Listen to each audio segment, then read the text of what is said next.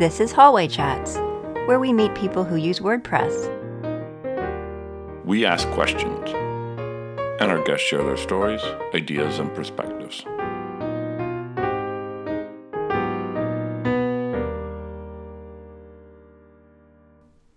And now the conversation begins. This is episode 120. Welcome to Hallway Chats. I'm Tara Clays. And I'm Liam Dempsey. Today, we're joined by Shannon Schaefer. Shannon is a mom, travel enthusiast, book lover, and doer of WordPress stuff. A self-proclaimed geek, Shannon owns Purple Finch Studios, a small digital agency located in Pennsylvania. Welcome, Shannon. Hi, Tara, Liam. Thanks for having me. We're really glad to have you here, Shannon. Thanks for joining us. Can you tell everyone a little bit more about yourself? Sure. So I'm Shannon Schaefer, and I live in a town in Wyomissing called Wyomissing, Pennsylvania. I've lived all of my 44 years here in Pennsylvania, so I'm kind of a homebody, love my state. I am a reformed blogger, as I like to call it. About 13 years ago, I started a blog that changed my life. I was a corporate finance for a long time, and decided one day to start writing on the internet. And all these years later, I've been in the WordPress space, and it literally has taken me from being a corporate, like I like to call corporate soldier, going into work from 9 to 5 every day, to being someone who lives the best lifestyle that I can imagine, being able to work from anywhere and have a fantastic team that's distributed throughout the world and have really no complaints. That's great. What a great story. What is the blog that you started? What started this path, I guess? So I was working in corporate finance, and I had went online and I read this blog, and I'm like, this lady, I could do this. And so I started writing about saving money. I had a degree in finance, and I started on Blogger, and then I think it was around late 2006, maybe early 2007, I found WordPress and just started writing my little blog, and found Twitter, and somehow found about 100 million website views a year. So it grew. 100 million? Yes, it grew from just me to a team to a network of blogs, which I then in 2014 sold to a media company. So wow, yeah, that's amazing. You built something with that many views without having a background in blogging and online digital marketing. Yeah. Well, and at that time, if you really think about it, nobody really had a background in digital marketing, because It was, when I started, there was no Twitter, Facebook was just for colleges. So they basically, I always say, people ask what I do, and then I'm a designer, I'm a developer, and I just say, no, I'm a doer of WordPress stuff. So, so it's kind of a title that's funny because I don't have a technical background, but in the process of blogging and growing my team and growing my websites, you learn these things. And I just kind of learned as I went, learn how to code. Now, you don't want me to code anything because I'm like the worst developer on the planet. But one thing that I did learn was how to convert people on a website. So, wow. I'm still I think Liam and I are still both a little bit stuck on the 100 million views number. Is that on one website, or is that on all the websites? No, one website. Oh my goodness gracious. That's just, I want to just ask you so many questions about that. So was there SEO involved in that, or was all organically grown? So funny, because I had no idea what SEO was at the time. And I remember one day somebody saying, hey, you are outranking Huggies when I search for Huggies discounts on Google. I was like, I don't really know what that means, but that's awesome. So it was by accident. Really, it was by accident. And just writing, and you learn to just kind of go with the flow. And eventually I learned what SEO was, and I learned what keywords were and metadata and alt tags and all those things, but not on purpose. It was all by accident. Fascinating. It was a different time then too. Sure. So but I imagine having that statistic, that fact about your experience must help you win a lot of business, because people must just be like, oh, well, if she can do that, then She can do that for me. You know, I don't really use it. I don't use it. It's not a statistic that I really use in my marketing today. When you started? No, I didn't, to be honest with you. So I knew a lot of people locally. So a lot of people followed my blog locally. So that's probably how I got started, you know, but not really using that statistic as a metric to say this is what I did. Because honestly, I think that statistic then and now are two different animals.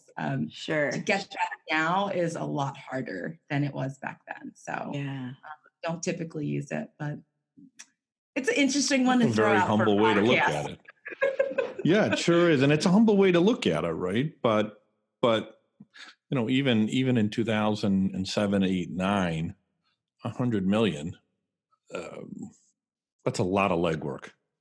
That's a lot of legwork to do that, and that's impressive. That's very impressive. I have kind of a silly-ish question on this. And you just started blogging and writing about personal finances, and presumably the focus shifted a little bit if you're outranking Huggies, but maybe you were writing about how to save in Huggies or something like that. It was specifically for moms, because my goal was I was working this corporate job that, you know, was sucking my soul out of me and taking me away from my child. And so I wanted to figure out how I could save money and be home with my kid and give up a 6-figure job to be home. And so I just started writing about saving money geared towards moms. So it was stay-at-home mom was my target. So what did we want to save money on? Huggies, food. Yep, sure. Things. So that's kind of how it evolved. And over time, you just being in the trenches, you learn all these things that are out there. And, you know, having a background in, you know, my MBA is in marketing. And, you know, so the marketing part, the finance part, all kind of came together. I never intended. It was just to be a small income replacement for while my son was in elementary school. And then I was going to go back to work. And I learned so much during those years that when I sold my business, I know what it's like to be an entrepreneur who starts something and you're so involved with it. And you get to a point where you can no longer handle what you have, and the success of your business is riding on your digital presence. So that's kind of where my business now came to life from being able to relate to that. So I understand the business part of it, being that I was there, being an entrepreneur, but I also understand the technical part of it. So when I started this business, the first thing that I did was hire, as soon as I had enough money, I hired a developer who knew way more than me. And, you know, he's been with me for 4 years. So our team, you know, we have 10 people on our team now. So the business kind of was created from a need that I had, you know, all those years ago. So it's really that being able to understand and empathize with the business owner, but also be able to have a conversation with your developer and kind of bridge. So I think that's what's really given me a unique advantage. When you ask that 100 million comes into play, it really doesn't. It's just being able to relate. So, yeah. So I have a really unique story in the WordPress space. So that is, people, they're like, are you a developer, are you a designer? I'm like, no. I'm a marketing person. So. Yeah. So how did it go then, leaving that job and saving up money to hire a developer? How did you find a developer and grow your team? And I'm always interested in this question because I have a small agency as well with a couple of part-time people, and it was a huge mental shift to hire somebody. And I don't have a full-time staff, but to have people's livelihood rely on you, or to make a payroll, or to just shift that way of thinking to having people that are responsible to you and that you're responsible for. Talk a little bit about that, about being a business owner. So I think for me, when I came into this agency life, it was a little bit different because I'd sold a business for a good deal of cash and I had that security behind me. But the first employee that I hired with my blogging business was my sister. And our contract was done in a Starbucks on a napkin. In fact, she just texted it to me laughing. And the only promise I made to her was that there would be hot coffee every day, because that's the only thing that I knew I could definitely do. And she took a big risk when she left her job. One of the biggest things I think is that we often get like afraid to to make a commitment to pay people. But I think making that commitment to pay people does two things. One, you know that you have a payroll to make, and it motivates you like hell. It just makes you want to do better and for the people that work for you. And two, I think it gives us the resources to get the work done while we think about growing our business. Because a lot of times when we're doing everything ourselves, we're so consumed with the deliverable for the client that we can't think about, you know, running our business. So I often see what happens with people is they invest in their first employee, and they experience this growth that they couldn't have happen with just themselves. So it's a scary thing, but it's a great thing. When I hired my developer, my business could not afford him, most definitely. But if I didn't have him, we would have never gotten here. So it's kind of cart, horse, horse, cart. You have to do one, one without the other. I don't know that you can get anywhere. So you can only go so far. So it's a big leap, but you don't know until you try, right? Yeah. So, can you talk about your WordPress community, and do you have one there? You kind of came in this as a blogger. I know I've seen you at some WordPress events recently, so I know that you do involve yourself with it, but tell us a little bit about that path and what you do. So I've been a really bad community member, like terrible. So I have early on, I participated in the WordPress community and probably for a good 6 years, just then disappeared. To be honest and forthcoming, because I think this is a safe space. I have anxiety things that really made it tough for me to be out there. And so one of my goals and one of the reasons that I am here is because I feel like getting past some of those, anxiety things. I think the WordPress community has grown that we are allowed to say the things that are maybe not our best qualities. I think the WordPress community has given us a space to talk about those things. So I am one of the few people who use the quiet spaces at WordCamp. So the calm place. At US, I spent some time each day in those spaces, recharging, regrouping. Group conversations are a lot for me to deal with. So I haven't been the greatest in the community, but I'm hoping to change that. And I'm hoping also by, talking about it, that other people who may struggle with, social anxiety can find their voice as well. So. Thank you. Thank you for sharing that and for that trust in us and in our show. Tara and I are both grateful for that. And I guess I'd just kind of add or maybe think about, I'm not the greatest community member is greatness comes in all shapes and forms. And the most visible and the most outspoken doesn't necessarily mean overall greatest. And there's a lot of people who Tara and I know who hang out in the quiet spaces and contribute to the community in ways that are enormously great. So I invite you to consider yourself one of the greatest if you'd like. That you don't have to denigrate yourself there.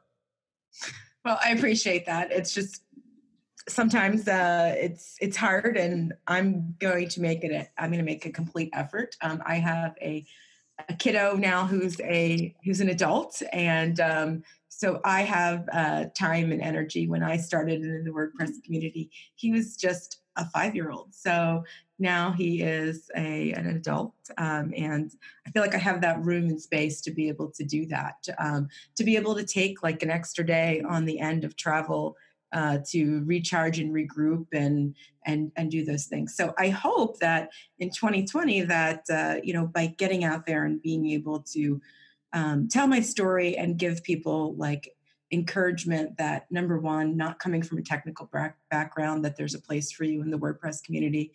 And also for people who may struggle with anxiety and depression and all those things, that this is not a judgment. This is a judgment-free zone. Nobody's going to judge you for saying that and maybe needing to step back and recharge and regroup. So I think the WordPress community has done a great job in the last, few years from when I came previously to recognizing that there's all different types of humans, and that's amazing. it is a great thing about the WordPress community. And thank you for sharing that with us here, Shannon. I'm grateful that you're here with us. And I can relate to having your children be grown, and that sort of changes your participation level. And it, for some reason, it just kind of clears up some space just in your way of thinking about your own life and your own time. So I hope you enjoy that phase, as hard as it can be when your kids grow up. Yeah. There may be some tears this spring and summer, but yeah. Yeah, it's a definite transition, right? It is. Yeah. So I can share that with you with a hug at next time we see each other, because that is hard. But you can look at it as, there's this saying that I keep seeing out there. I just saw it on Twitter yesterday from somebody else. But the idea of I get to instead of I have to, right? Like I get to go to this conference, right? Not I have to go. And then you can tag on, like you said, tag on some extra time, or view it as opportunities rather than obligations. So yeah, absolutely. Yeah, great. Thanks for sharing that. I'm going to ask you about success. I think we started off talking about this amazing number and selling a business and running a business, but how do you define success for yourself personally, professionally, or a combination of the two? So I think when I hear the word success, it actually kind of gives me a little bit of like that anxiety, because I think there's so many metrics out there that we use as a society. And so for me, all those metrics mean nothing. For me, the success for me in my life is being able to participate and be where I want to be. It doesn't have anything to do with money, or it just has having the time, being able to have the time and for my family and for my friends, and to do all the things. One of the most successful things in my life is that I've been able to take my parents, my mom and my dad, who's no longer with us, but on vacations, and spend with my son and spend weeks of time with them, and without looking at a phone or a computer or worrying about work. So to me, that is that is the most successful thing about my life, is being able to take the time for my family. All of that is due to, what I do as a job, I believe, and making that a priority. So it's an odd measure for some people because I've sold a company and done well financially and all those things, but I don't think that they really, really matter at the end of the day. Yeah, I agree. We actually haven't had anybody come out and say that it's all about the money that they make. Certainly providing for your family is important, and people do talk about that, but I think we hear a lot about flexibility and ability to. I think it's very common in this community. I think it is. Outside of the WordPress community, in corporate spaces and things like that, you will hear lots more about title and money and and privilege and all those things. Don't get me started on privilege, but those are all things that people love. We can go there. Yeah. We can go there. I really want to do that. For the record, you opened the door. Okay, I will. So no one can see me, but if you don't know me already, I am a Black woman. So diversity and inclusion and privilege are topics that I'm extremely passionate about. And if I can someday get over this like social anxiety thing, I would love to be able to talk about those things in a public forum, because I think that they are hugely important. And another reason, quite frankly, that I want to start showing up more is because I think it's super important for young women, specifically young minority women, to see people who look like them, who have some level of success, and also not just success, but in charge, running companies, doing things other than our traditional jobs that women are in. So it's one of the things that's near and dear to me, is to make sure that young women can see other women who are stepping outside of the boxes that sometimes society puts us into. So, yeah. Well, I'm excited to hear you present on that. And I think you're absolutely right that certainly the WordPress community can do more and can do better with people of color and women of color. And we've done a fantastic job around sexual orientation and gender identity. And we're not bad at race and culture, but I don't think we're as strong there. And some of that might, within the US, some of that might be more a reflection of our nation's history than a reflection of the WordPress community. So I think, I'd love to find a way to help you use the platform of your success to assist our wider community. You know, sure, the focus may be on people of color, but certainly people who are not of color, white people, will benefit from your example and from your leadership. So thank you. I know that's not an easy road to walk. There are great costs to saying things, to doing things, to be the one at the pulpit. And I mean that in a supportive way. I don't mean you're a bully pulpit or anything like that. So thank you. Thank you. Yeah. So it is something that I think one of the biggest issues is that when we leave inclusion and diversity to people who, and Liam, no offense, but when we leave inclusion and diversity, none taken, to typically white men, typically middle-aged white men, they do inclusion and diversity the only way that they know how. And I think sometimes the mark is significantly missed. I think the intentions are good. And in full disclosure, I am married to a wonderful middle-aged white man for 20 years.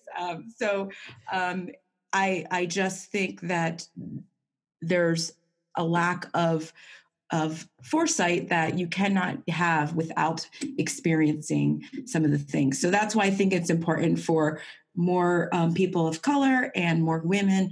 And also, you know, when I think about inclusion, people with disabilities and things to step up and be part of the planning process, because I think that's the only true way that we check all those boxes when it comes to diversity and inclusion. Sometimes that's a mouthful to say. It totally is. And the bigger the audience, the harder it is to say. And then we feel... Yeah. So I think that's really important. So hopefully that's part of the future, is that instead of trying to figure out a room full of people who have never experienced, try to figure out the things that would make these people feel included. Let's have those people in the room. So that's the conversation that I would like to see from the beginning of the planning of events and things. Let's make sure the right people are in the room and included and heard, not just in the room, for these conversations. Yeah, I think that's true. I also, you know, it's also really apparent at conferences that the representation of minorities is very low. And I don't know, like, what comes first, and think often about the, you know, schools and education and kids being encouraged to pursue tech and the drive toward that, and where is the focus there? There are lots of girls who code and that type of thing, trying to get more women involved. But I think I'd like to see the population shift. And so where does that start? How do you shift that? So I had an interesting conversation at WordCamp US. I was just standing outside, and a random man that I never met, we just started having a really good conversation, and we're about 45 minutes into the conversation. He said, "Can I ask you a question?" And I'm like, "Uh-oh, what did I say or do?" And he's like, he said, "I have been trying really hard to bring in women and minorities into our group, and he said, we're really struggling to get them to apply." And I asked him a question. I said, "Do you have a website?" He's like, "Yes." And I said, "Do you have your leadership team on the website?" He's like, "Yeah." And I said, "Can I see them?" And I opened up his website. I scrolled and I said, "This is your problem." And he said, "I don't get it." He goes, "We're all very inclusive. We want people." I said, "But see, your leadership team tells me that you're not inclusive, because your leadership team is all white men." And he said, "Well, but we have female employees and we have more." I said, "But your leadership team is white men." And it took him a few minutes to realize that as a minority, I want to see if there's opportunity for me in the organization. And when you have no one in your leadership that looks like me or is a woman or is a minority, it tells me that while you may want to be inclusive, that truly you only have this leadership team of white men making decisions. So I think it has to really start there. And he was like, you know, I've asked a lot of people this question. And he goes, sometimes they get angry. Sometimes they give me some crazy answer. He said, but this is probably the most insightful. I said, so your number one task is to go recruit somebody to be on your leadership team who doesn't look like, doesn't have glasses, a beard, and is a white guy. And he's like, okay, I'm going to do that. So random strangers. So if we can have conversations like that with random strangers, I think it could be amazing. You know, he was totally open. So, Liam just put on his glasses with his beard. And again, my husband has a beard and glasses. So right. But your point is a good one. It's that, I mean, just to going back to what you said earlier, is that all of us can only speak to our own experience, and we might be able to empathize with the experience of those not like us, but we don't really know it. And even if they share it with us, you know, whether it's in a book or a blog post or an article or even a really lengthy conversation, none of that is 40 years of experience that that person has of living with, not with, as whoever they are. So I think it's hard to minimize the value of that, and hard to minimize just how different people really are. And it doesn't mean that we can't all get along, and I don't mean that in a flippant way, but that we can't come together and work together and do amazing things together. But we're very different people with very different experiences, and that's going to affect how we do things. So I that's great. Thank you for sharing. Thank you. Yeah, thanks. That was a good conversation. Sorry, no intention of going there, but no, it's an important topic. It really is. Yeah, I am too. I don't think you can talk about it too much, really. I think it's important. And the more you talk about it, the more ideas you get on how to move forward from it. So thanks. I'm going to ask you another question. Oh, no, Liam, you were going to ask a question. Go ahead, Liam. I'll be quiet. I was going to ask the question that you were going to ask. So, all right. Either way. All right. She's muted herself now, so I'll ask it. Shannon, I want to ask you about advice. And what advice have you been given or received? Or what's the best advice that you've been given, received, or read and successfully implemented in your life? So when I was in my early 20s, I worked for a woman who was an entrepreneur, and I just watched her. She was amazing, incredible. And I said, what is it that, how have you done this? Like, what is your secret? And the best advice that, and I've been given a lot over the years, she said to me, simply take time for yourself every single day. And it's been the most incredible thing. And that's how I became a lover of books. I read 75 to 100 books a year, and it is my time for myself. Every single day, no matter what is going on, whether it's 5 minutes, 15 minutes, 30 minutes, take that time that is only for you. I think it helps us stay grounded in who we are and remember that we have to take care of ourselves before we can take care of anybody else. And I think doing that every day for yourself, you will find that when you prioritize your well-being, that you are able to accomplish so much more. So that was it from her. And she was extremely successful. And I find a way to do that. You can do that so many different ways. Some people it's the gym, some people, I love reading and gaining knowledge, and it's only for me, not for anybody else. It has to be something that nobody else benefits. Can't be your kids, can't be your husband, has to be your wife. It has to be just you. So if you can find a way to do that every day, I think it helps. It can help you in so many different ways. Yeah. Do you set aside the same time every day, or do you grab it when you can? How does that work? No, I typically try to schedule it like in my day, like in my plan for the day, because obviously you have appointments and things like that, but I typically try to schedule it. In fact, when we're done here, I'm going to go and grab a coffee, and it'll be my time to read. Nonfiction, fiction, combination. I try to mix it up. Yep. All right. What's the best book you read this year? I would have to say that I read so many, and I like so many. I can't give you one. All right. I was going to reduce the pressure. I thought that was a huge pressured question. What are some of your favorites? I'm sorry, Tara. No, it's okay. I knew that would be the response. You can't just pick one. Yeah, picking just one. I mean, I have so many favorites that this is like nobody told me that I was going to have to answer this. No, sorry to throw that at you. If you had asked me the same, I wouldn't have answered. I don't read 75 books a year, but yeah, I couldn't answer that either. So good job. Yeah. Are you on Goodreads? I just deleted my account. So I can't go see what your favorites are there either. Yeah, I just deleted it because I was getting really competitive. We have an annual challenge. I told you up front that I'm a geek. So yeah. I just made a decision to delete my account.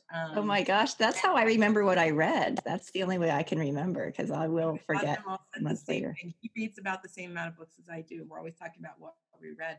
And I'm just looking to get him books for Christmas. And I went through his Goodreads to see what he had on the list so that I could buy it for him. So good idea. So maybe I'll be back, but I just needed to stop obsessing about how many. Interesting. Well, you have to keep a list then, like a manual list, so you remember for yourself, right? Absolutely. Yeah. Well, we can now go down this rabbit hole of books for a while, but we are out of time, Shannon, and I'm sorry that we're out of time. It's been so great talking to you. Really appreciate your joining us here and putting yourself out there. So thanks for doing that too. Where can people find you online? So you can find me on Twitter, Shannon T. Schaefer, and LinkedIn. Your website? Oh, sure. My website. PurpleFinchStudios.com. Great. Well, thanks so much. Look forward to seeing you in person sometime this year. All right. Thank you, guys. Shannon, what a pleasure. Thanks for your time. Lovely meeting you. Bye. Thanks for listening to the show. We sure hope you enjoyed it as much as we did. If you like what we're doing here, meeting new people in our WordPress community, we invite you to tell others about it. We're on iTunes and at hallwaychats.com. Better yet, ask your WordPress friends and colleagues to join us on the show. Encourage them to complete the Be on the Show form on our site to tell us about themselves.